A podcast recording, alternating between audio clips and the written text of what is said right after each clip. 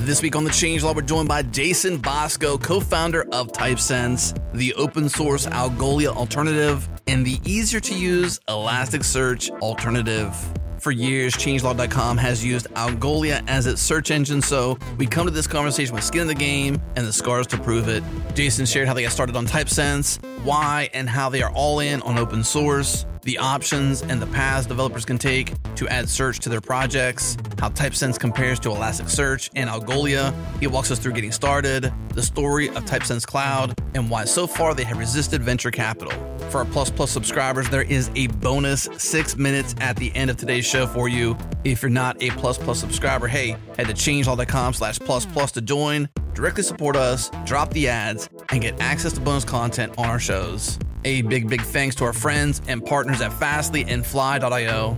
Our pods are fast to download globally because, hey, Fastly is fast globally. Learn more at fastly dot com. And our friends at Fly let you put your app and your database closer to your users all over the world. It's like a C D N, but for your entire application. Check them out at fly dot i o.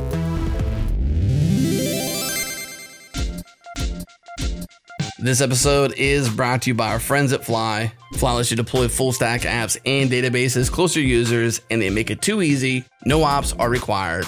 And I'm here with Chris McCord, the creator of Phoenix Framework for Elixir and staff engineer at Fly. Chris, I know you've been working hard for many years to remove the complexity of running full stack apps in production. So now that you're at Fly solving these problems at scale, what's the challenge you're facing? One of the challenges we've had at Fly is getting people to really understand the benefits of running close to a user, because I think as developers, we internalize, as a C D N, people get it. They're like, oh yeah, you want to put your JavaScript close to a user and your C S S. But then for some reason, we have this mental block when it comes to our applications. And I don't know why that is. And getting people past that block is really important, because a lot of us are privileged that we, we live in North America and we deploy fifty millisecond hop away. So things feel fast. Like when GitHub, maybe they're deploying regionally now, but for the first twelve years of their existence, GitHub worked great if you lived in North America. If you lived in Europe or anywhere else in the world, you had to hop over the ocean and it was actually a pretty slow experience. So one of the things with Fly is it runs your app code close to users. So it's the same mental model of like, hey, it's really important to put our images and our C S S close to users, but like, what if your app could run there as well? A P I requests could be super fast. What if your data was replicated there? Database requests could be super fast. So I think the challenge for Fly is to get people to understand that the C D N model maps exactly to your application code. And it's even more important for your app to be running close to a user, because it's not just requesting a file. It's like your data and saving data to disk, fetching data for disk, that all needs to live close to the user for the same reason that your JavaScript assets should be close to a user. Very cool. Thank you, Chris. So if you understand why you C D N, your C S S, and your JavaScript, then you understand why you should do the same for your full stack app code. And Fly makes it too easy to launch most apps in about three minutes. Try it free today at fly dot i o. Again, fly dot i o.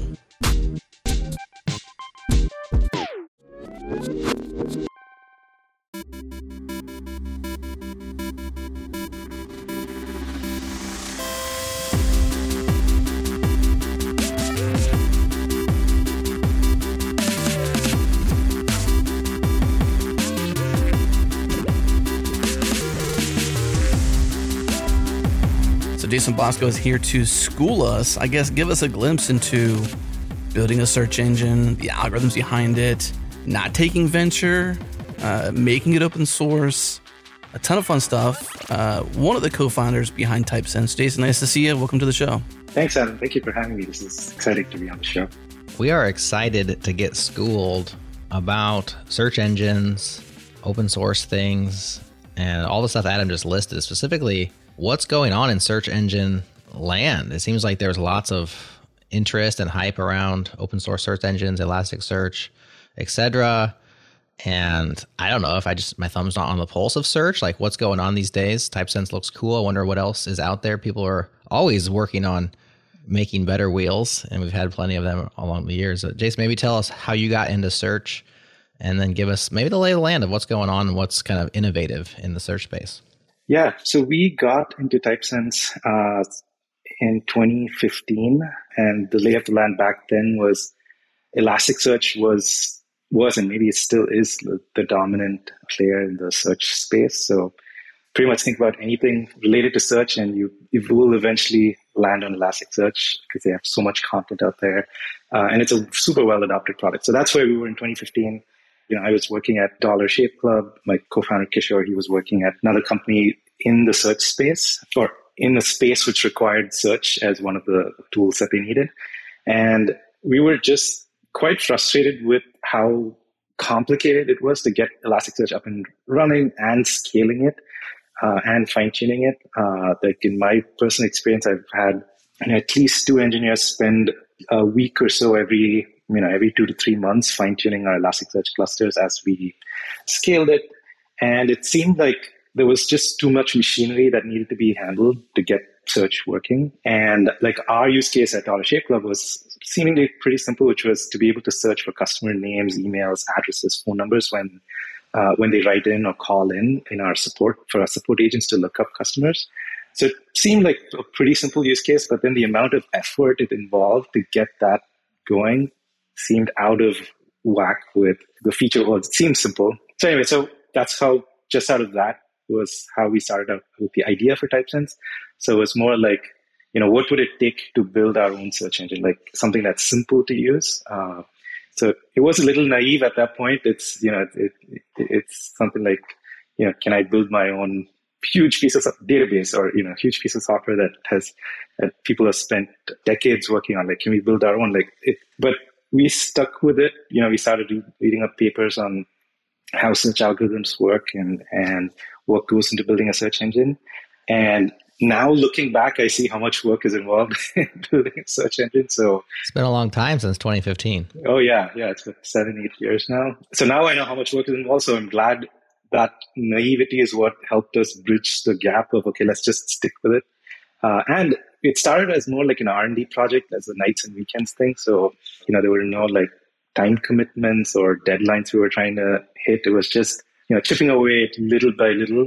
And so even though we started working on it in twenty fifteen, twenty eighteen is when we actually got to a stage where we were like, okay, now it's good enough to be used by maybe someone other than just the two of us. Uh, and in twenty eighteen is when we open sourced it. So, and one of the bets that we took at that point in time was we wanted to put all the search indices in memory, whereas in twenty fifteen, disk-based search indices were the norm. That's what Elasticsearch was doing. And there's another search engine called Solr, uh, which actually predates Elasticsearch. And everyone used disk-based indices because disk was cheap, RAM was expensive. But then what we figured at that point was RAM was only going to get cheaper as, you know, as years rolled by. And we said, let's put the entire index in memory. So that, of course, the trade-off there is that, you know, you get fast search because you put everything in memory, it's as good as it's going to get in terms of speed. But the trade-off is if you have petabyte scale of data, then there's no petabyte scale RAM available today unless you fan it out across multiple machines. Now, of course, A W S, for example, has a twenty-four terabyte RAM V M that you can spin up, uh, but it's still expensive compared to a twenty-four terabyte disk. So I think that's the sweet spot where we figured Typesense would fit is if you have massive volumes of data, like, for example, logs, application logs, or you know, tons of analytics data that, you know, it would be very expensive to put on RAM, then use disk-based search. And that's where, you know, Elasticsearch and Solr play in. If you want instant, we call it searches you type. That's where something like Typesense fits in. You can put everything in memory and get fast search results. So, so that's how we started working on Typesense. And after that, once we open sourced it in twenty eighteen, it was just a matter of Not just a matter of, but we were just listening to what users were telling us, which uh, and just adding features one by one. And another interesting thing that happened in parallel is that there's another search player called Algolia, and they have pretty, uh, they're a closed-sourced SaaS product, but then they have very good visibility among developers because many documentation sites use Algolia because they give it out for free for open-source documentation sites. If you search for, if a developer searches for any documentation, it's usually, you'll see a little powered by Algolia uh, logo, and that has worked very well. And Algolia is a fantastic product, but uh, something that ended up happening was they kept raising their prices. And then Algolia users started discovering Typesense and started asking us for features that existed in Algolia. And then we started adding those. And then we eventually got to a stage where we were like, okay, I think now we have sufficient number of features where we can call ourselves an open source alternative to Algolia. And I think that resonated with a lot of people because Algolia is a very good product, very well known, and solves for actually many of the pain points that Elasticsearch has uh, from a developer experience point of view. Uh, so they essentially simplified search and then spread the word around that, hey, search need not be this complicated. And then once we started saying we're an open source alternative to Algolia, people quickly connected that, okay, this is what we're trying to do with, with Typesense as well, which is, you know, good developer experience, fast search, and easy to use uh, and to get up and running with the search experience. So uh, so then we started seeing good traction. And then I, at that point, we had, to, and then people started asking us for a paid version where we host it for them uh, because they didn't want to host it. Uh, that's when we realized, oh, we have a business model in front of us and people are telling us that they will pay us if we had this. And I just couldn't let the opportunity, you know, go by, and we quit our full-time jobs and started working on it full-time in twenty twenty. Okay. Mm-hmm. Exciting. Very exciting. Yeah, yeah. I compressed what, what I think five years worth of ups and downs. And that's uh, a good compression algorithm you got there. Yeah. On your history. it's, it's about one uh, minute per year. Good job.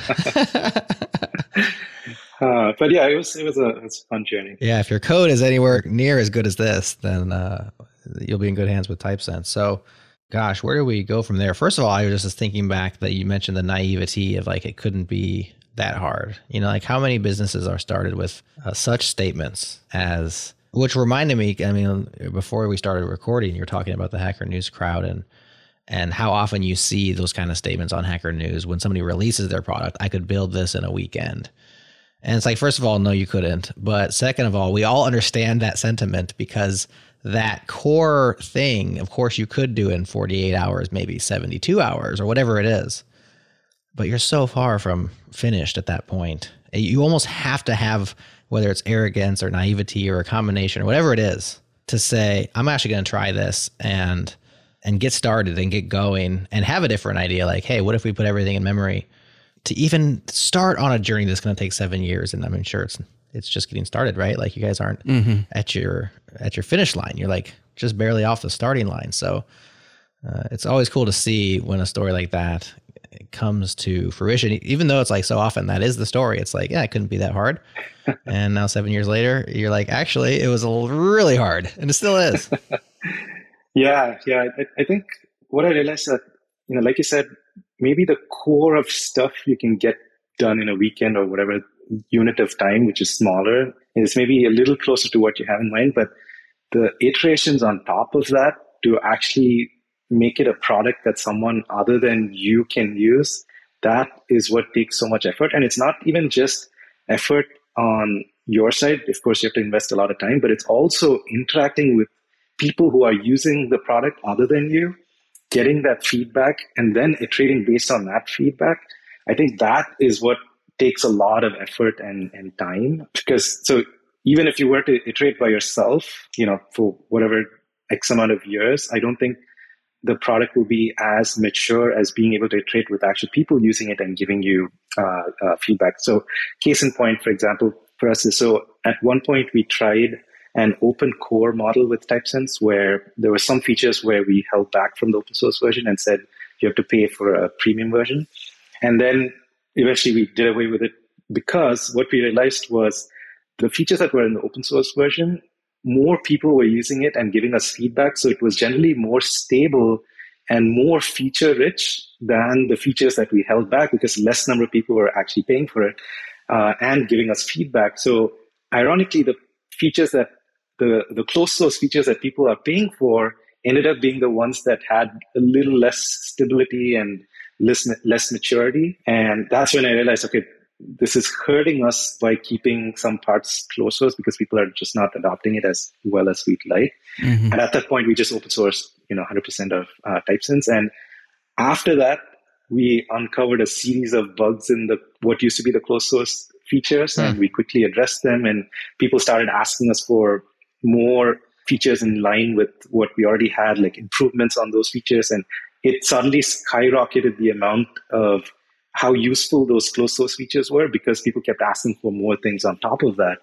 So I feel like that is actually a good example of where product maturity comes from actually talking to users and iterating based on that, rather than you know just building it yourself and thinking that it's going to be uh, awesome. I think that's needed in the beginning because you need to have a point of view on what it is you're building and define that. But after that point, I think talking to your users and getting feedback and building based on that, I feel like that has been our superpower, as you know, not so secret superpower, I guess. Yeah. Since we're on the note of, I guess, licensing to some degree, it's G P L v three licensed. Yep. Yeah. Yeah. So we, I mean, we initially started out with G P L v two, and then someone pointed out that G P L v two was not compatible with some of the license, so we changed it to G P L v three. But still, we stuck with G P L instead of M I T or Apache because, at least in my opinion, G P L is an open source soft, uh, license which encourages other people modifying the source code to contribute that back.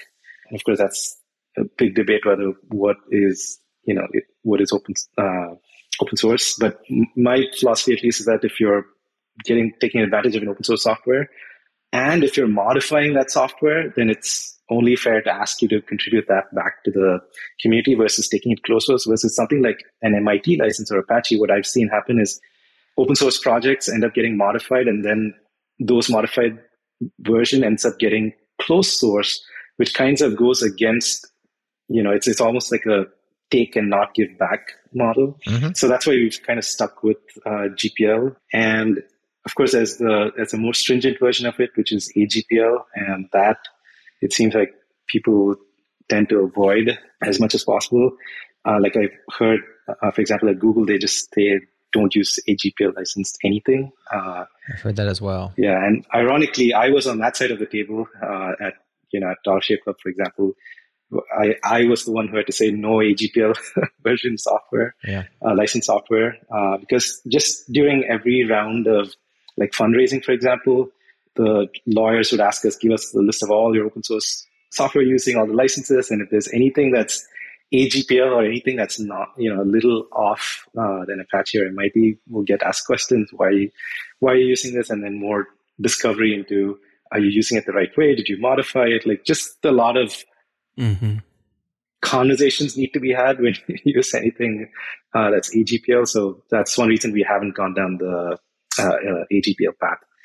Uh, so, so far it's, it's worked out well. Mm-hmm. Uh, and, and I guess the best model for that is like the Linux kernel. It's, you know, it's as popular as an open source project, uh, as it's going to get. And they use G P L, uh, for a license, and it's worked out well for them. Mm-hmm. Uh, and that's what I usually tend to point to developers sometimes when they ask, hey, if it's M I T, I'd be more inclined to use it. But then I point out that, hey, you're probably using something Linux related.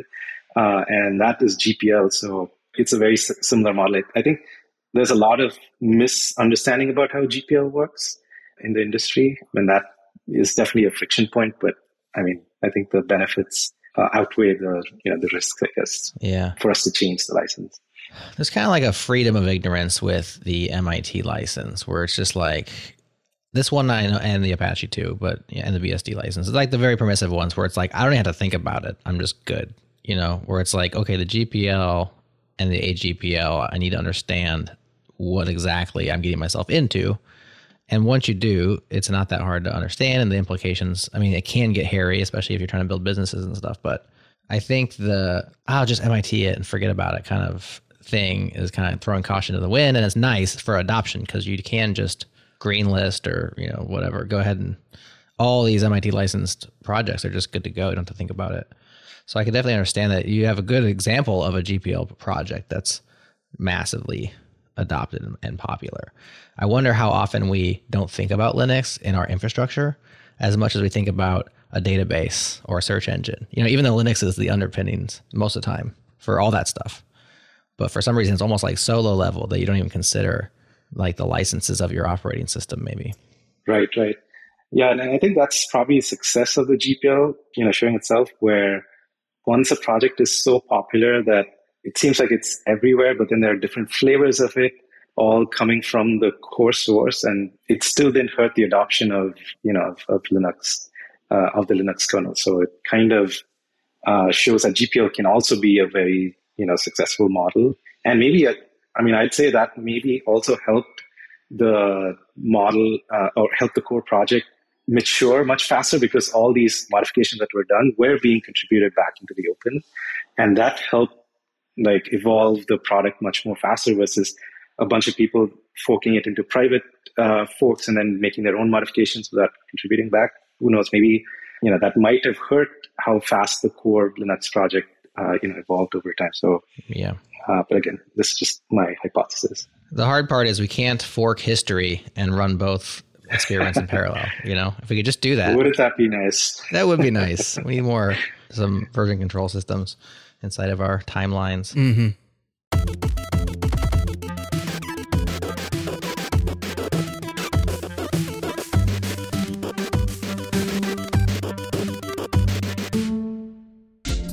This episode is brought to you by Sourcegraph. Sourcegraph is universal code search that lets you move fast, even in big code bases. Here's C T O and co-founder Byung Lu explaining how Sourcegraph helps you to get into that ideal state of flow in coding. The ideal state of software development is really being in that state of flow. It's that state where all the relevant context and information that you need to build whatever feature or bug that you're focused on uh, building or fixing at the moment, that's all readily available. Available. Now, the question is, how do you get into that state where, you know, you don't know anything about the code necessarily that you're going to modify? That's where Sourcegraph comes in. And so what you do with Sourcegraph is you you jump into Sourcegraph. It provides a single uh, portal into that universe of code. You search for the string literal, the pattern, whatever it is you're looking for. You dive right into the, the specific part of code that you want to understand. And then you have all these code navigation capabilities, jump to definition, find references that work across repository boundaries, that work without having to clone the code to your local machine and set up and mess around with editor config and, and all that. Everything is just designed to be seamless and to aid in that task of, you know, code spelunking or, or source diving. And once you've acquired that understanding, then you can hop back in your editor, dive right back into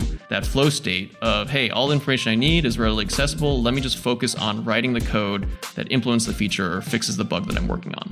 All right, learn more at sourcegraph dot com and also check out their bi-monthly virtual series called DevTool Time, covering all things dev tools at sourcegraph.com slash devtooltime.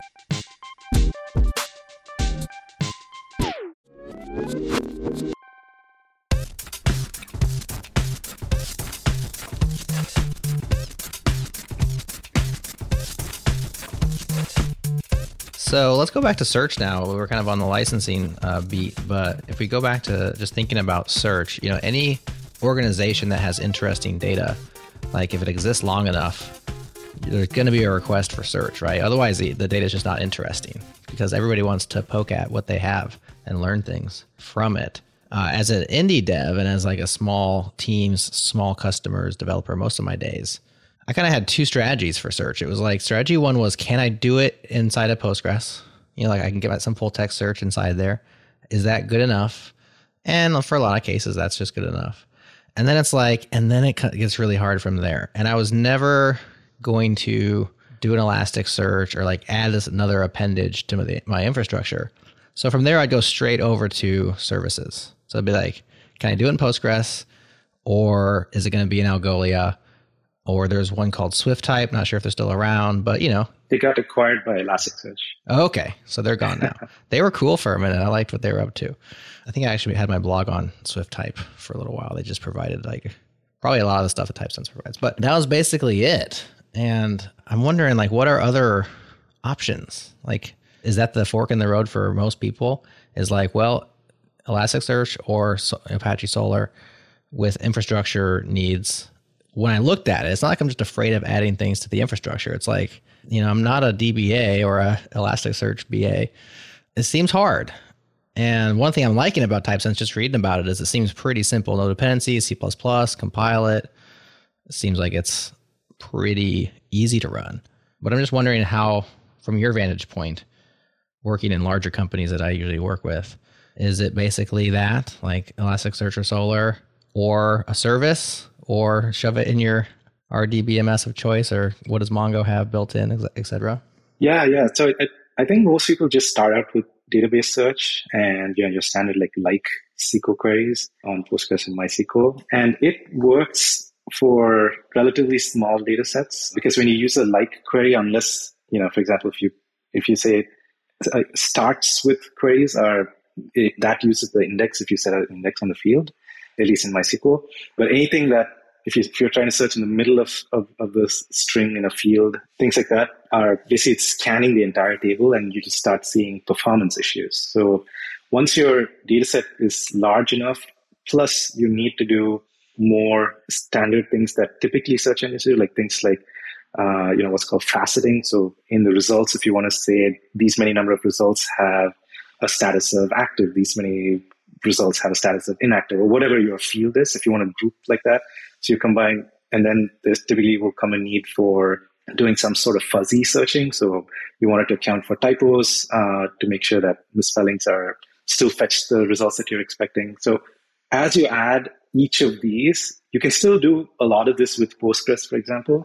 But performance is the key thing that starts taking a hit once you have a sizable uh, amount of data. And so that's the point when a search engine can help, where you do have to then build plumbing to take the data from your Postgres or MySQL uh, or whatever database you have, and then sync a copy of that into your uh, search engine. And what a search engine essentially does is that builds indices that are custom Uh, or optimized specifically for full text search with typo tolerance and faceting and, and the standard things that you need with search. So because it's optimized for that, it's going to return fast results, whereas a database is more meant for, you know, that's more concerned about, you know, consistency and making sure your data never gets lost and and transactions and, and you know, making sure parallel writes still end up with a consistent copy of the data and things like that. So, uh, which is why we usually... we say search engines are not your primary data store. Instead, it's a secondary data store where you sync a copy of the data from your primary data store. Now, interestingly, you know, like you said, once you have data, you eventually need to search on it or, you know, run some sort of aggregations on it. And I think uh, over time, databases also have realized that, which is why you see something like Postgres add full text search support within it. And then I know, for example, MongoDB added full-text support uh, within it. And even Redis added full-text support. Really? Yeah, in one of the latest versions.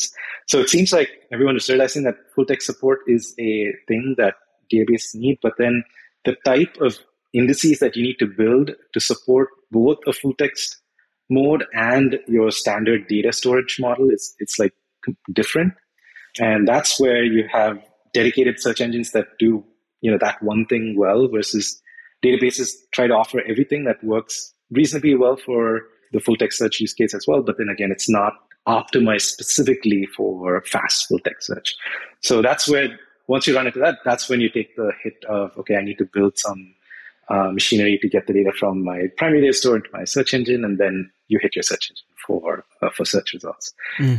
Another interesting use case though is for, even though we say call it a search engine, search engines typically also have filtering capabilities where you can say, get me all records which have this particular value for this field.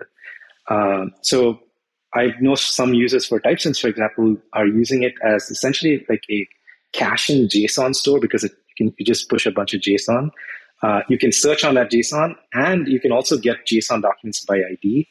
Uh, and since they're anyway replicating a copy of the data into uh, Typesense to search on it, some users are actually using it as just another JSON store to uh, in front of their database so that they don't have to hit the database for any heavy queries, which uh, you know, which is another interesting use case for, for Typesense.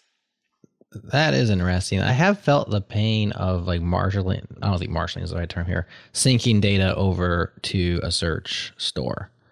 And I'm wondering if there's ever been an effort or are there projects that just say, don't send your data over to the search. Just point your search at your database and then maybe configure it for what you want. And like it can exist in one place and this could be a proxy. Like you said, you could use it however you want and it has maybe read-only access or something. So it's safe. It's not going to like destroy stuff. Or does that have performance implications that are massive?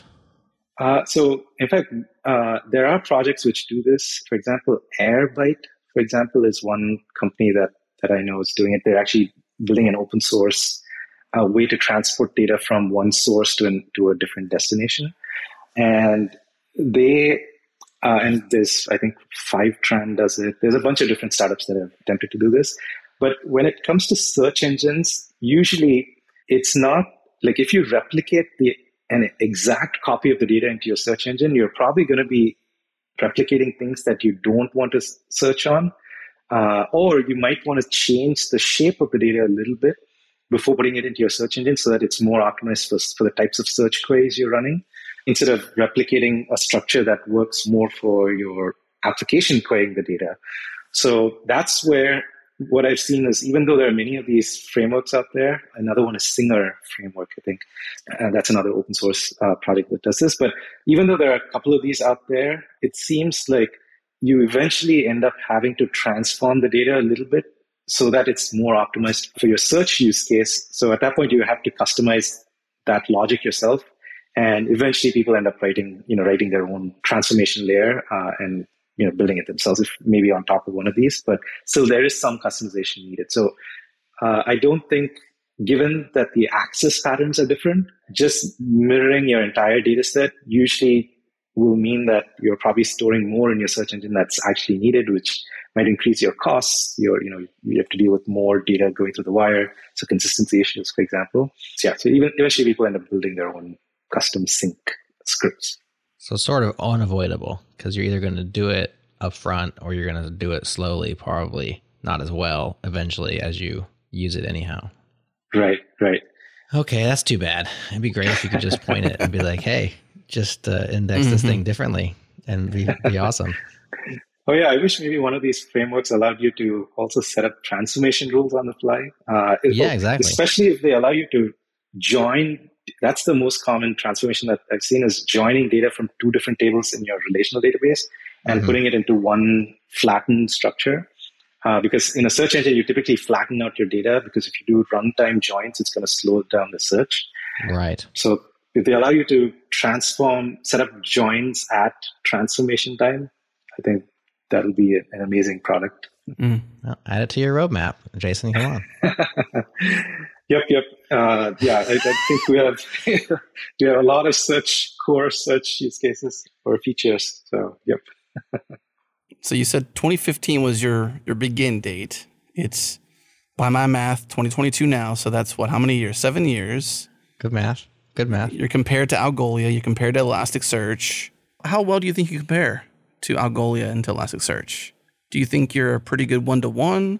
Do you win most cases? What makes you win? What's your differentiator? Yeah, so I would say it depends on the use case. So if you're looking at feature parity, I would say we're, uh, because we're closer in spirit to Algolia, I would say we're eighty-five percent feature parity with Algolia. You know, most of the features that we don't have today are things related to A I or any machine learning related features that Algolia has out of the box. With Typesense, you have to bring your own machine learning model and integrate that into to the search engine. So with Algolia, we're eighty-five percent feature parity, uh, and even with that, a good number of Algolia users are switching over uh, uh, on a regular basis.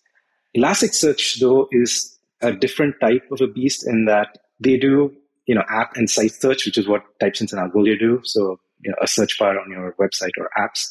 Uh, they also do things like log search. They also do anomaly detection. They do security incident monitoring. They do analytics. Uh, and, and visualizations if you're using the Kibana stack. So they have a whole bunch of umbrella of search-related use cases that's, of course, built on the core uh, Lucene engine, but it's still customized very well for a whole uh, plethora of use cases. So I wouldn't say with, we're feature parity with, with Elasticsearch by any stretch, because it, they do a whole bunch of different things. What we've done with Typesense is essentially just taken the site and app search piece, and we're trying to simplify that and have an opinionated take on what sort of features uh, or parameters are allowed to be configured, and we'll choose defaults for you. So it is an opinionated take on app and site search. Mm-hmm. So given that we're, our goal is not to be feature parity with Elasticsearch, even if it's just site and app search, if we become feature parity with Elasticsearch, then we'll also invite the same level of complexity. So that is not our end goal. Instead, we want to see what use cases people are using Typesense for, and then building an opinionated thing for that works out of the box for, say, eighty percent of the uh, of the use cases. So I'd say we're nowhere close to feature parity with Elasticsearch, to answer your question, but that's by design, because if we did do that, then we end up becoming another Elasticsearch, and that's not what we want to do. Yeah. You also said the frustration you had early on was maintaining the Elasticsearch instance, not just the code behind it, what made the code work and be able to be a great algorithm to search and transform data and be real time or whatever the needs are for the engine. You mentioned maintaining the actual Elasticsearch infrastructure took hours every couple months. Can you talk about how you've changed, how you've used that pain to change things with Typesense? Yeah, so with Elasticsearch, part of the complexity comes with the fact that it runs on top of the J V M. And fine-tuning the J V M itself is such a big task. And then you have to configure Elasticsearch's parameters on top of that. So, uh, you know, I was recently, I actually grepped the Elasticsearch code base for the number of configuration parameters that they have. It's almost three thousand different configuration parameters to, to do various things. And you need to figure out which of those parameters apply in your specific use case to fine-tune that on top of, of course, the J V M configuration parameters. So that dependency on the J V M was one big thing that, you know, we avoided with Typesense because we built it in C plus plus, so there are no other runtime dependencies. It's a single binary, so you just use a package manager to install it or download and install the uh, binary with zero other dependencies. So it just is a single binary that you start up and it scales without any fine-tuning. Uh, and that's something we've done in Typesense is set sane defaults for many of the configuration parameters so that it scales out of the box without you having to tweak some parameters. So for example, you know, I've seen users do without any fine-tuning. There was one use case where people did almost, uh, over this one user did almost two thousand five hundred requests per second on their particular data set. It was only four thousand records, but still on a two vCPU uh, node with just five twelve megabytes of RAM.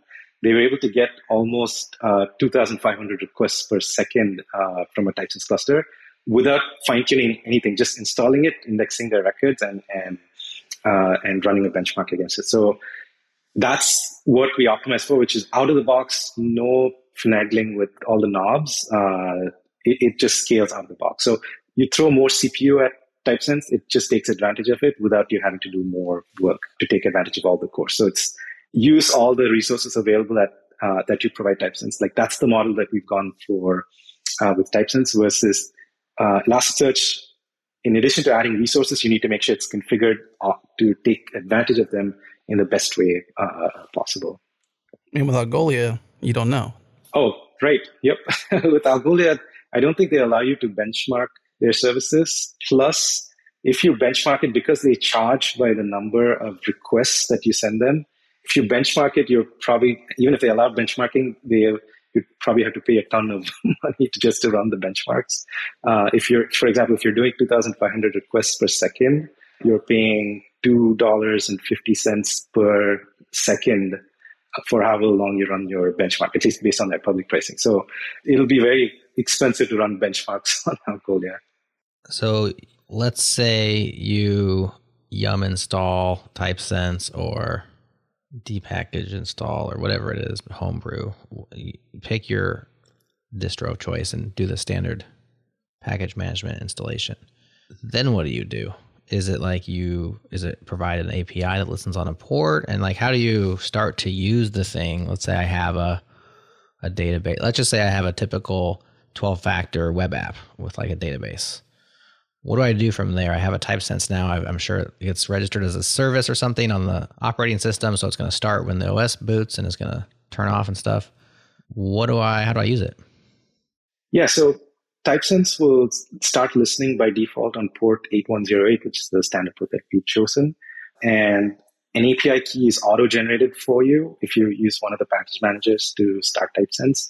So you get the A P I key from the config file, and then you look at the documentation and just use curl to first create a collection, and then you send JSON data into it in another curl command. And then that's it. It's indexed, and then you can call it from, call the search A P I endpoint again via curl, or typically you, at that point, start building a search U I and have the search U I make search calls out to Typesense with a API key that you generate just for search purposes. So roughly it's just two steps to get the data into Typesense, create a collection, and then index your JSON data. And then the third step can be as complicated or, or as simple as you need it to be, but it's at that point, the data is ready to be searched, uh, either via curl or through a U I that you build. Okay, so it's all just JSON.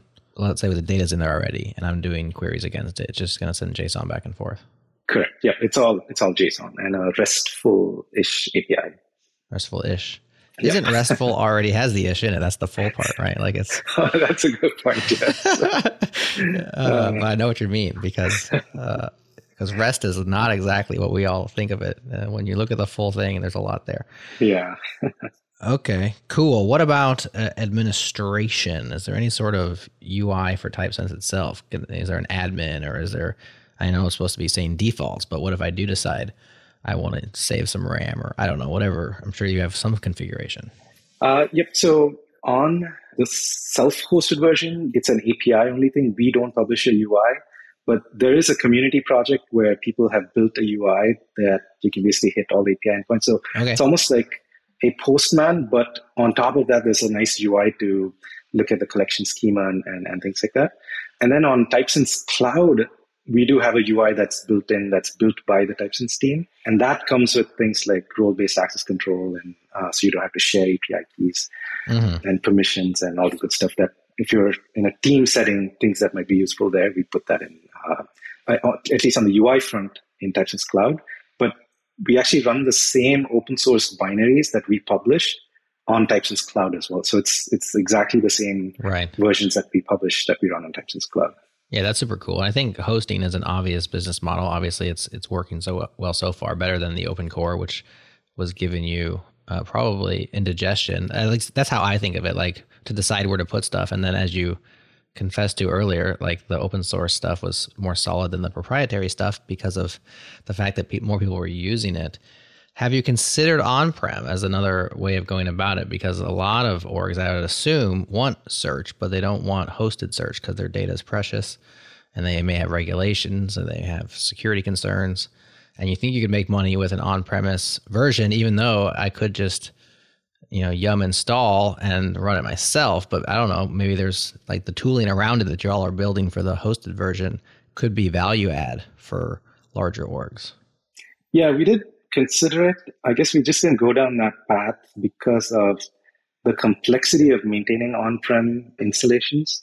Uh, because on Typesense Cloud, we have like full visibility into the entire infrastructure, and we've built monitoring infrastructure. Like those are not really directly related to Typesense, but still monitoring tooling that helps us monitor the Typesense Cloud clusters.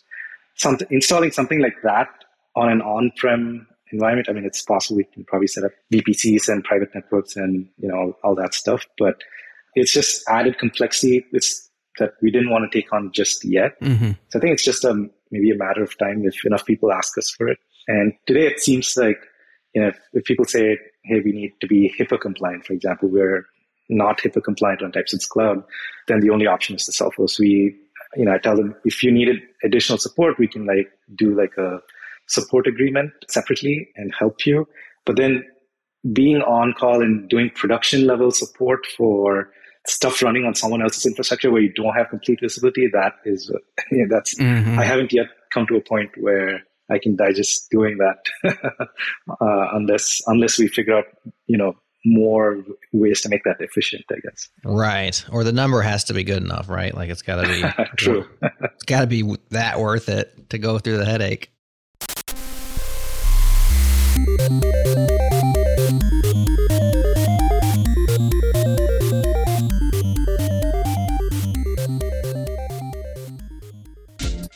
This episode is brought to you by InfluxData, the creators of InfluxDB. InfluxDB is the open source time series platform where developers build IoT, analytics, and cloud applications. And I'm here with Paul Dix, founder and C T O of InfluxData. Paul, all the open source software that InfluxData creates is either M I T licensed or Apache two licensed. These are very permissive licenses. Why are you all for permissive licensing? The thing is, we like permissive licenses because we want people to do whatever they want. Because of these three reasons: freedom, evolution, and impact. Freedom means being able to create a business and create your livelihood off of this code, regardless of what you want to do with it. You can modify it, look at it, do whatever. Evolution means you can create a derivative project and rename it, put it out there in the world, either as an open source project under a permissive license, or you can relicense it under a copyleft license, or you can create a business off of that. And then the last bit is impact. We believe more people benefit from open source when that code is permissively licensed. Despite the changes that the other infrastructure vendors are making, Influx remains permissively licensed open source with commercial software. Well said. Thank you, Paul. That truly summarizes the spirit of open source. So if you want the option to have freedom, the option to have evolution and impact, use InfluxDB for your time series application needs. Check it out and start for free, of course, at influxdata dot com slash changelog. Again, influxdata dot com slash changelog. And by our friends at Retool. Retool helps teams focus on product development and customer value, not building and maintaining internal tools. It's a low-code platform built specifically for developers. No more U I libraries, no more hacking together data sources, and no more worrying about access controls. Start shipping internal apps that move your business forward in minutes with basically zero uptime, reliability, or maintenance burden on your team. Some of the best teams out there trust Retool, Brex, Coinbase, Plaid, DoorDash, Legal Genius, Amazon, Allbirds, Peloton, and so many more. The developers at these teams trust Retool as their platform to build their internal tools, and that means you can too. It's free to try, so head to retool dot com slash changelog. Again, retool dot com slash changelog.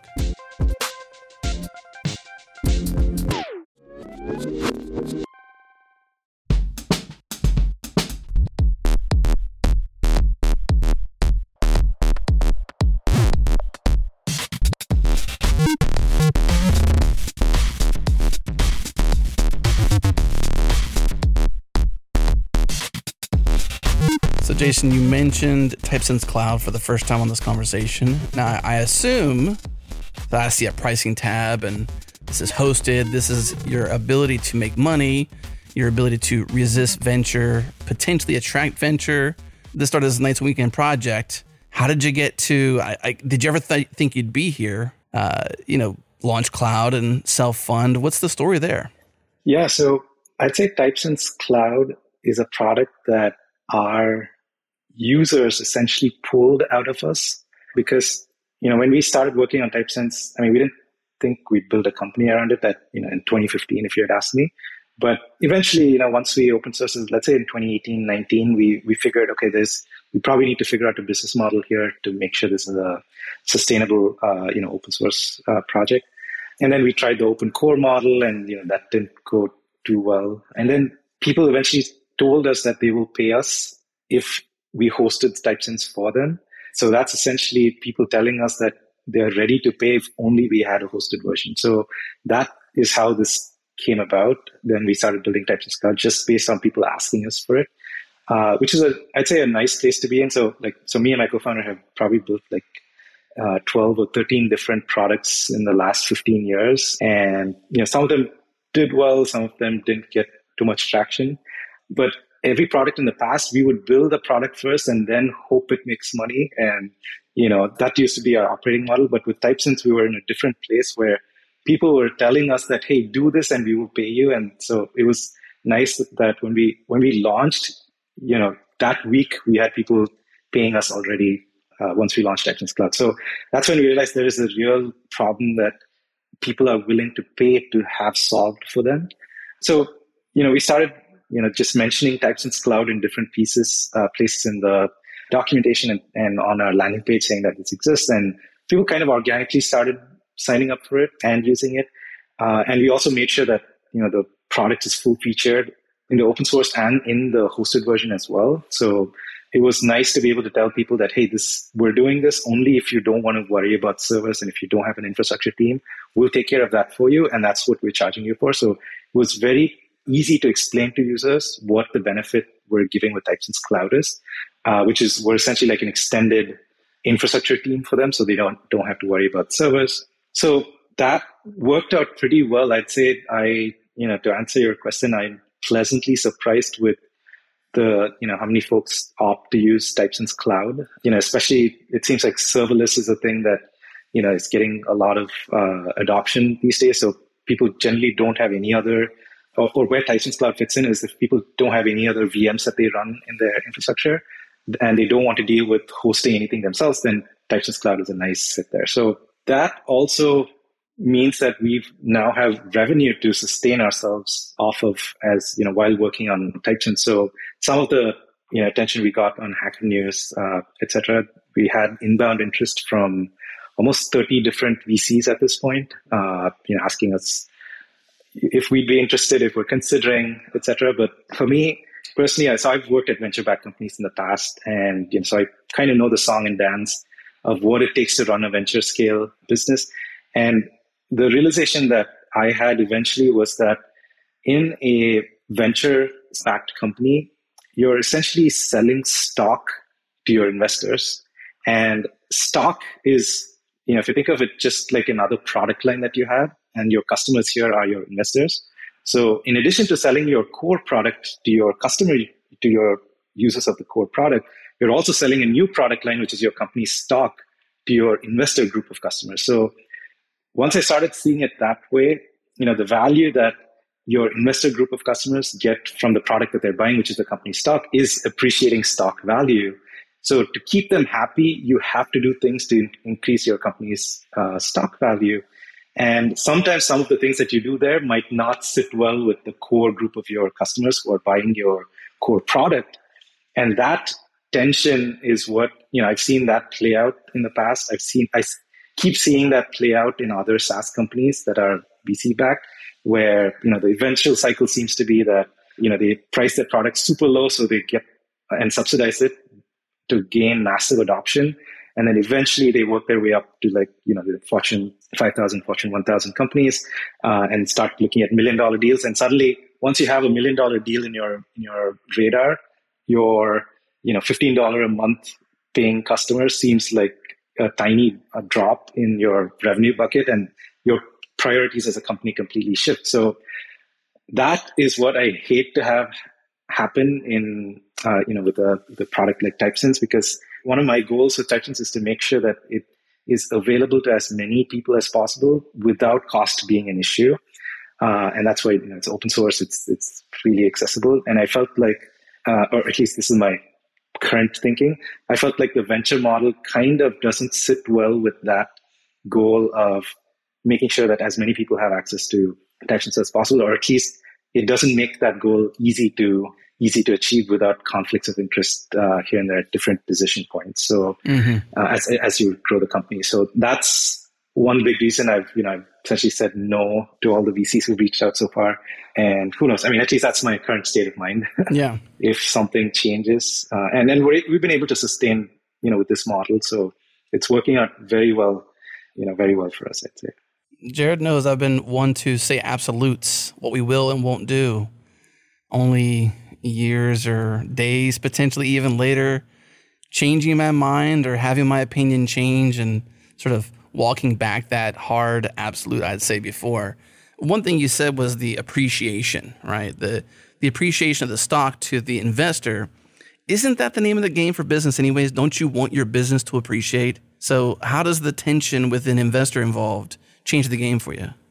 Yeah, that's a that's a good point. So I would say the value of a business, I'd you know, there's building value into the core product that you're selling and providing that value to the customers who are paying for that that core product. Like that's, you know, one way to grow the value of the business. Now, of course, if you're looking at it from the perspective of, you know, stock prices to be able to maybe sell the company later on, then building value in the core product is not going to be as financially rewarding as, you know, selling stock to investors. But mm-hmm. I'm wondering if maybe once you have a sufficient large adoption of your core product, I'm wondering if that will help translate to also like, you know, not that we're looking to do this, but, uh, you know, if we were to do uh, like a crowdfunded fundraising eventually, maybe that core value that the product delivers is what determines the, you know, our stock prices if we ever were to do a crowdfunded round. Rather than today, it feels to me like the way stock prices increase in a in a V C-backed model is that is only by raising your next round of funding. So once you get on that train, to keep your latest round of investors happy for the valuation that they paid, you have to raise the next round of funding or go public or have any some sort of a liquidity event just so that they the latest round of investors make good uh, returns on their investment. So so that's what you know leads to increasing valuations.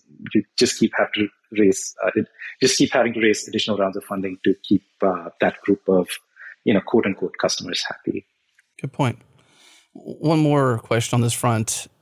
I mean, twenty fifteen to twenty eighteen isn't a far stretch. Elasticsearch I P O'd in twenty eighteen. You had to see the possibilities of this space in terms of a business, right? Algolia was well-funded. Elasticsearch I P O'd. You had to see the possibility of you taking a large portion or even a, a large small portion of that market share and, and capitalize on it. Oh, yeah, for sure. I think search, you know, like we were discussing in the beginning, is is something that is an evergreen problem, something that didn't start yesterday, didn't, is not going to stop being a problem suddenly. So I'd say definitely something that we consciously chose is to choose a market that's big enough for so that even if we capture a very tiny portion of that market, you know, it's still a good investment of our time. So the space was such that there are not actually that many search players in the market. Now, there are a bunch of closed source SaaS search providers, which more likely than not, many of them are kind of maybe using Elasticsearch, for example. Uh, I'd say Algolia is at least one that I know of that has built their own search algorithms. But for the most part, people just use Lucene and, and you know build on top of that. So the space didn't have too many players. So that's that was the second thing. So the first thing was a large evergreen problem that's not, not going to go away. And the second thing was not many players in the market trying to solve this problem. So I think that's why we were like, okay, maybe the, we'll find our way through to making money, you know, with some business model eventually. Like that's the thought we had in mind. We probably wouldn't have, you know, if it was any other SaaS product, I would say like a SaaS closed source product or even an open source product in a different market, we'd have probably did a little bit more research before jumping into it as a building a business around it. Uh, but I think this space was, again, it's, and, and oh, I, I should say the third thing is search, as we've learned, is also a very hard problem to solve, which is why you don't see many search engines around uh, in the market. So, you know, if you want to call it like the, the technical moat, I guess, is a huge gap to jump, you know, to, to figure out search as a problem domain, get up to speed with it and see what everyone else is doing and then seeing where you can improve it. That is a huge chasm to jump before you build a product. And even if you do that, you know, a couple of weeks polishing it and then, you know, bringing it to market and then, you know, telling developers that this is why your product is different. So it's a lot of effort to cross that big gap. Uh, so that all of this was in our mind for sure. And, and, and we thought this is a good bet worth taking. And, and all of the other ideas we've had, our focus was always going after very niche things, like things that no one else would probably have an interest in going after, mainly because, you know, it's so niche and it's not really directly related to, you know, day-to-day technology that you might be using. We basically picked boring old spaces for all the other past products. Uh, and this one was, you know, modern, uh, cutting edge, and the target audience happened to be developers who, you know, we are both of us are engineers, both my co-founder and I are engineers. So we we were able to speak the same language as our target audience. Uh, so I think all of these put together made it seem like this is like a once in a lifetime type of an idea that, you know, we just have to execute on. So I really dig your transparent pricing for the cloud and uh, the way that it calculates out. You want to just tell folks how that works? And, you know, you mentioned you want to bring this to as many people as possible. And it seems like being able to pay as you go, get exactly what you need and scale up as your needs scale up is a great way of doing that. Of course, a lot of the public clouds have this kind of pricing as well, but you got a configurator right there on the on the pricing page. You want to tell us how you came up with this and how it all works? Yeah, so we came up with it mainly to mirror the cost of running the service with how much we charge users. So that's one core principle uh, that we held on to because sure, from a business perspective, that you know that probably doesn't make you know the best uh, idea because you're tied very closely tied to your costs. But that's what we chose in service of trying to make, make sure that we offer something that's as affordable as possible. So if you were to run, for example, Typesense on your own cloud accounts, we wanted the cost to be somewhat similar, and where we take care of, where we get savings is from economies of scale, essentially, like running thousands of clusters mm. on ourselves. So both the management, the management effort involved, and you know the savings that you get with uh, with high spend. So that's what we capitalize on, and then we pass on you know some of the savings we get, like you know if you want to call it that, some of the, all of that savings back, instead of trying to do value based pricing, which is what I've seen some other SaaS companies do. Now that does make the pricing a little bit more complicated because people have to know how to calculate RAM, how to calculate how much C P U they need. And that's why we added a little calculator which says just plug in the number of records you have and the number of, uh, or, the, or the size of every record, and then we'll calculate, roughly give you an estimate of how much RAM you might need. So that works out well for most use cases. And so people, if X is the, people choose X as the size of their data set, Typesense typically takes two X to three X RAM, and that's given out as the recommendation in that calculator. And then for C P U, we just tell people, you know, pick the lowest C P U available for that RAM capacity. And then as you start adding traffic, you'll see how much C P U is being used, and we can scale you up from there. Or we ask, you know, we say, you know, run benchmarks. If you already have high traffic in production, you know, run benchmarks with similar kinds of traffic in our staging environment, see how much C P U you use, uh, and then pick good C P U. So that, that does make it a little bit more complicated to calculate C P U. And then the other configuration parameters, like you can turn on high availability, meaning that we'll spin up three nodes in three different data centers and automatically replicate the data between those, and then load balance the uh, search traffic that's coming, search and write traffic between all the three nodes. So flick of a button, you have a you know H A service. And then we have this thing called Search Delivery Network, which we built in Typesense Cloud, which we essentially replicate the data set to different geographic regions. So you could have one node running in Oregon, one node running in Virginia, one node running in Frankfurt, uh, you know, another one running in Sydney, et cetera. And anytime a request originates, we will automatically route it to the node that's closest to the user. So it's similar to a C D N, except that in a C D N, they only cache like the most frequently used data, whereas here we replicate the entire search index to each of those nodes sitting at the uh, different locations. So it's as good as it's going to get in terms of reducing latency for, for users. So in fact, this search delivery network is what prompted some people to use, some users to use Typesense as a distributed caching JSON store. Yeah. So instead of having to replicate your primary database, which is probably sitting in one location out to different regions, which is a hard thing to do, they instead send a copy of the data into Typesense and have Typesense replicate the data to different regions and then hit Typesense directly as a distributed cache. So that's an interesting use case that people uh, use Typesense for.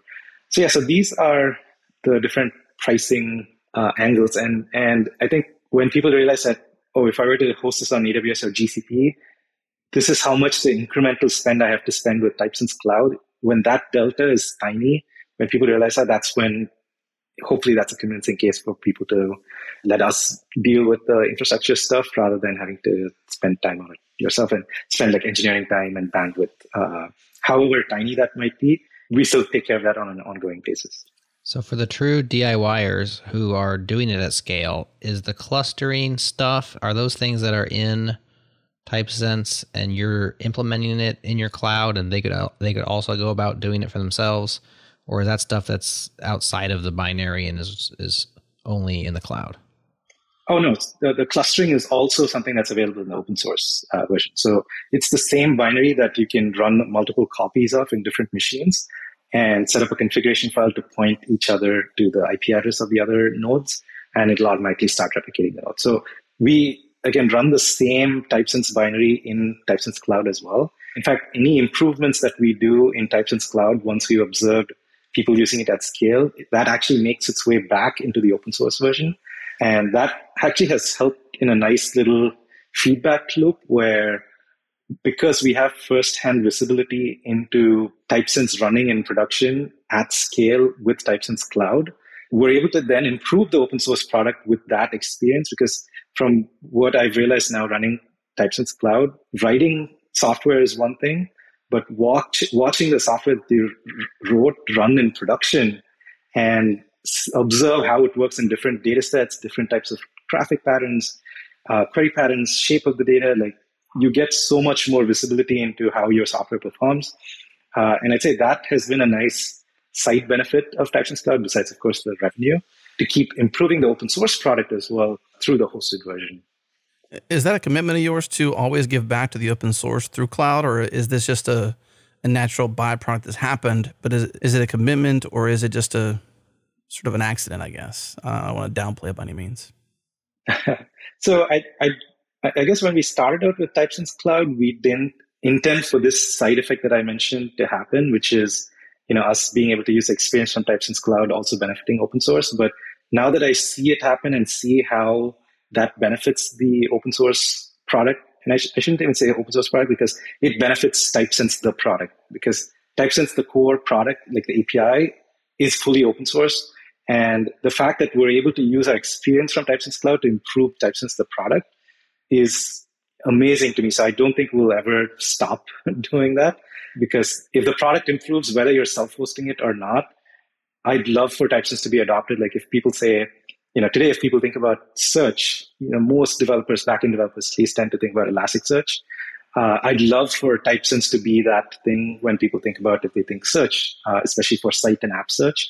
And because that's one big goal that I have, I'd hate to not contribute things back into the product, open source or not, uh, because that does disservice to what we're trying to do in the long term with, uh, with Typesense, which is, you know, good adoption for a product that works well out of the box. Right. So in light of that, have you considered stealing or borrowing a page out of Algolia's playbook? Because they've become that, because they're willing to offer that open source free tier and become kind of the starting place for many people who have the money, maybe in the business context, but on their personal side, they don't, et cetera. Usually that's the kind of move that, you know, V C money allows you to do. So I'm wondering where you stand on that, because you get a whole lot of users. Now, they're not giving you any money, but if you want to be that default that people think about, that's one move. Work for them. Yeah, so people do ask us regularly for an unlimited free tier in Typesense Cloud. So right now we give out a free tier for thirty days, and after that you have to start paying. But I think the difference between Algolia and Typesense is that Typesense is open source. So if you wanted it for free, you could definitely run it yourself, and it's fully featured. So, and there's a, you know, community U I. You can basically run this whole thing. If you were to willing to put in the, a little bit of effort, you can get this for free, unlimited amount of time. So mm-hmm. I'd say that is kind of equivalent to Algolia's unlimited free tier, which does have a lot of restrictions and can only put so many records, so many searches.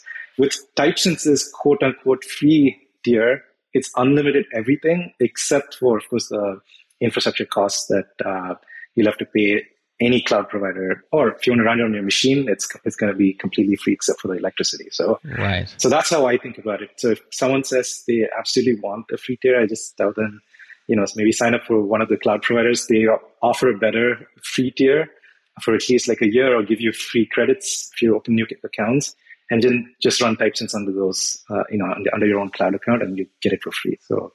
Yeah. No, I think that's logical, reasonable, and fair. But what it's not is a go-to-market strategy whereby Typesense can become the default. Like, it's just, I agree with you, and I, that's a nice answer, and that's probably what I would say as well. But if you did have the V C money, you could say, but we'll also, for open source, do this, and people will just use it. And then you would become, so... Yeah, fair.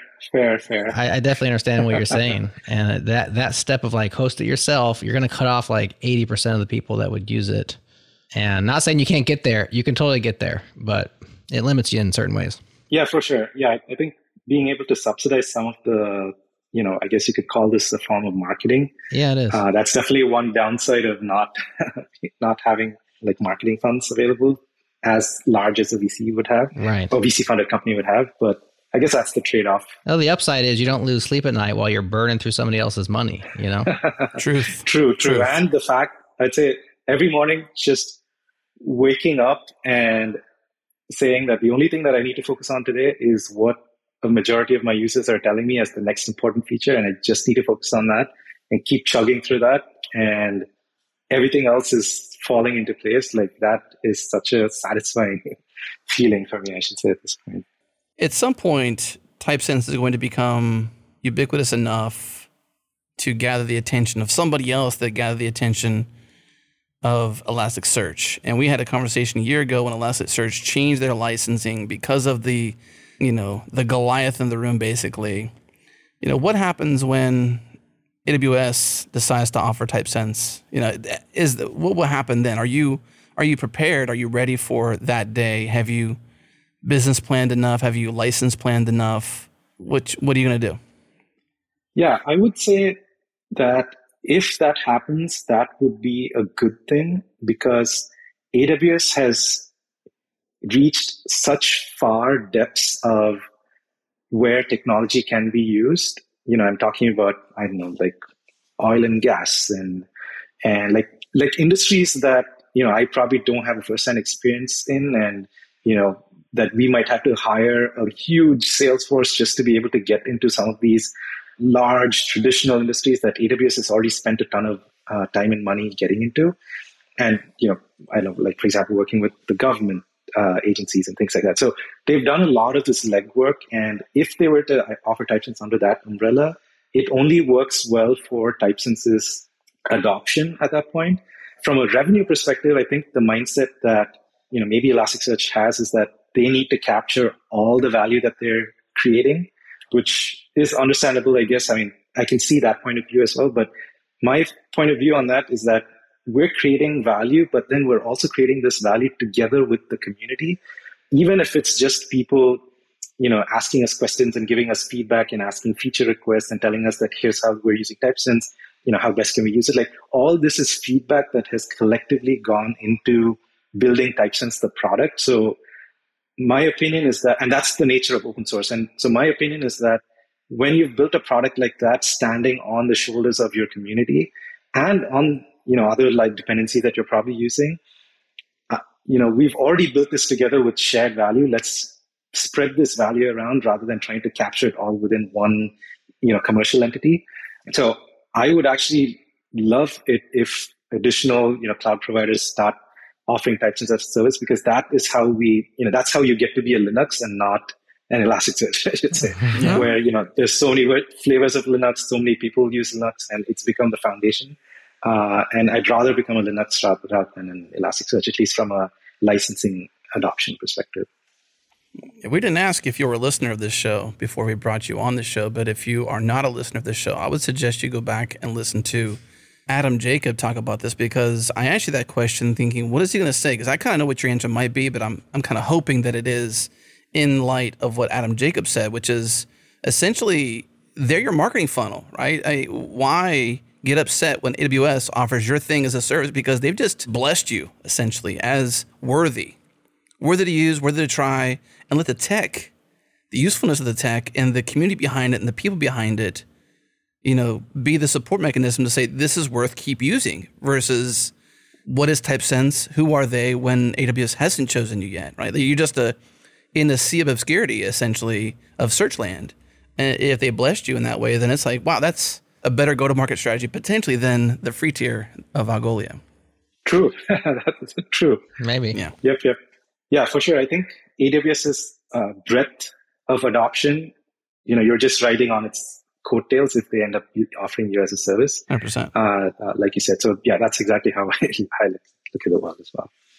Let me uh, let me bring a question over that I ask on Founders Talk often, which uh, I think I'll ask here as a closer for the show, which is what's on the horizon? You know, we've talked a lot about Typesense Cloud, your commitment to open source, your commitment to the community, you know, the the unintended consequence of being so faithful to the sturdiness and stability of the open source to give back from the advances you've made in cloud to bring them back to the binder that everybody else gets. What's on the horizon? What, what do we not know about today that you could share here on the show? Yeah, so I think this is the first time I'm going to mention this publicly, but we've been working on vector search in Typesense. So essentially you can bring your embeddings from any M L model that you have into Typesense and have that be mixed with Uh, text relevance as well. And you could do things like, in the context of e-commerce, for example, you can say, get me all products that are similar to this product, or get me products that I'd, I'd recommend based on, you know, this user behavior in the past, or whatever you construct your model on. You can bring your embeddings into Typesense and have Typesense do a nearest neighbor search. And this is actually another example of something that users asked us for, and essentially said, you know, we'd have to start looking at uh, using two different services if it's not it's not built into Typesense. And we started looking into it, and we started. We're essentially right now building it actively with users. So I'm super excited about that, uh, and I think it's going to open up a whole. So far, I've always had to tell people uh, that hey, we don't have any A I or M L related features, and that is going to change very shortly. So I'm super excited about that. Mm-hmm. Awesome. Sounds cool. When does it drop, Jason? When does it drop? Oh, it's actually already available in an R C build. We just okay. selectively give it out to folks. So if anyone's listening wants to try out vector search in Typesense, I'd love to get some feedback uh, before we publicly launch it. Uh, but we don't have like a fixed timeline for releases. That's another maybe unique thing we do. Uh, we just essentially collect sufficient volume of features. And then once we think, okay, this is a good chunk of volume to put out as the next G A release, we promote the latest R C build as the G A release. So, you know, it varies between like two months to sometimes four months before we do uh, G A releases. Mm-hmm. What's the best way to get in touch with you if they want to try that out? I'd say just sending an email uh, to support at typesense dot org. That'd be good. Or just D M me on Twitter. I have my D Ms open. Uh, my Twitter handle is Jason Bosco. Happy to, or join our Slack community, of course, and, and yeah. uh, mention it there. What's left? What have we not asked you? Is there anything we haven't asked you yet that you want to share before we let it go? I think we've covered good ground here. Yeah, I think I think we've covered everything. We covered yeah. it all. I can't think of anything that we didn't talk about. So mm, cool. We spoke about a good. We did our job, Adam. Nice. A good breadth of topics. Just no good. Stones unturned. All the crevices examined. Jason, thank you so much for your time. Thank you for your commitment to open source. Thank you for coming on the show and sharing your wisdom. We appreciate you. Of course, yeah. Thank you for having me, Adam. This is this is a great conversation, Adam. Thanks, Jared. Thank you. That's it. This show's done. Thank you for tuning in. What do you think about this truly open source search alternative to Algolia, to Elasticsearch, to rolling your own with Postgres or MySQL? Let us know in the comments. Links are in the show notes. And during the show, I mentioned our conversation with Adam Jacob back on episode three fifty-three here on The Changelog. Here's that clip. Our disruptive products, though, not necessarily better. They're usually actually worse, but they're good enough. And the cost is disruptive. And so in the case of an A W S version of Mongo, yeah, it's not going to be as good or as maybe well supported or have as many features as Mongo's version of Mongo, but it's satisfactory and it's way cheaper. So it's disruptively cheap. And then you add to the fact that there's no there's no R and D, there's no development costs from Amazon's side. So you're not competing with them on features. They're just free riding all the features that you're building. Well, but here's the thing. This is where we come back to the funnel. So like now we're back to the business. So like, sure, maybe Amazon, but this is why it's good business for Amazon to launch your stuff as a service instead of just compete with you directly. So like you brilliantly elucidated why they would want to launch a Mongo service in the first place, right? Brilliant. Good job, Jared. Yeah, it's good.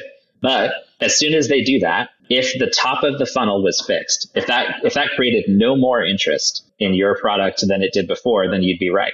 But it doesn't. Instead, it turns out that the single largest pool of software developers on the planet are the ones that use Amazon and A W S or Azure or Google. How many of those developers are using one of those platforms? And if your stuff is on all three of those platforms and it's not on the others, how many eyeballs do you get that Cockroach doesn't? And the answer is a ton of eyeballs, so many eyeballs. And so the size of that funnel, your possible monetization gets bigger, hugely bigger than it was before. And in that moment, your ability to capture that revenue, every single one of those cut rate document D B users is a potential lead that's already using your product. Mm-hmm. So all you have to do is go find them and be like, yo, did you see how much better our console is? How much better our operation stuff is? How you can get on a Zoom with the dude that wrote that indexing feature when it's broken? I dare you to get that out of Amazon.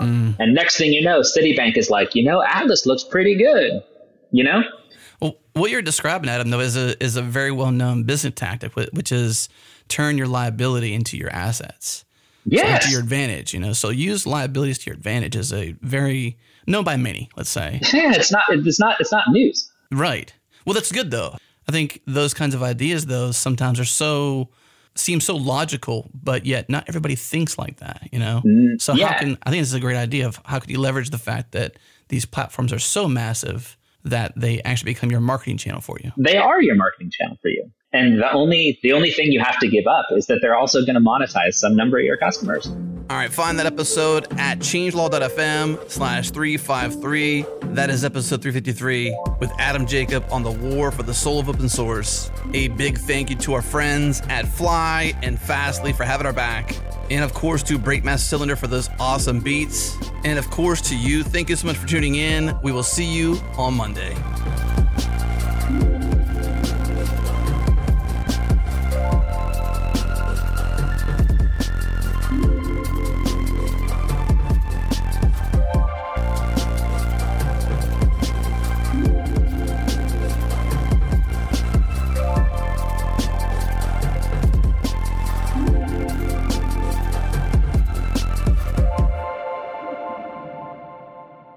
Okay.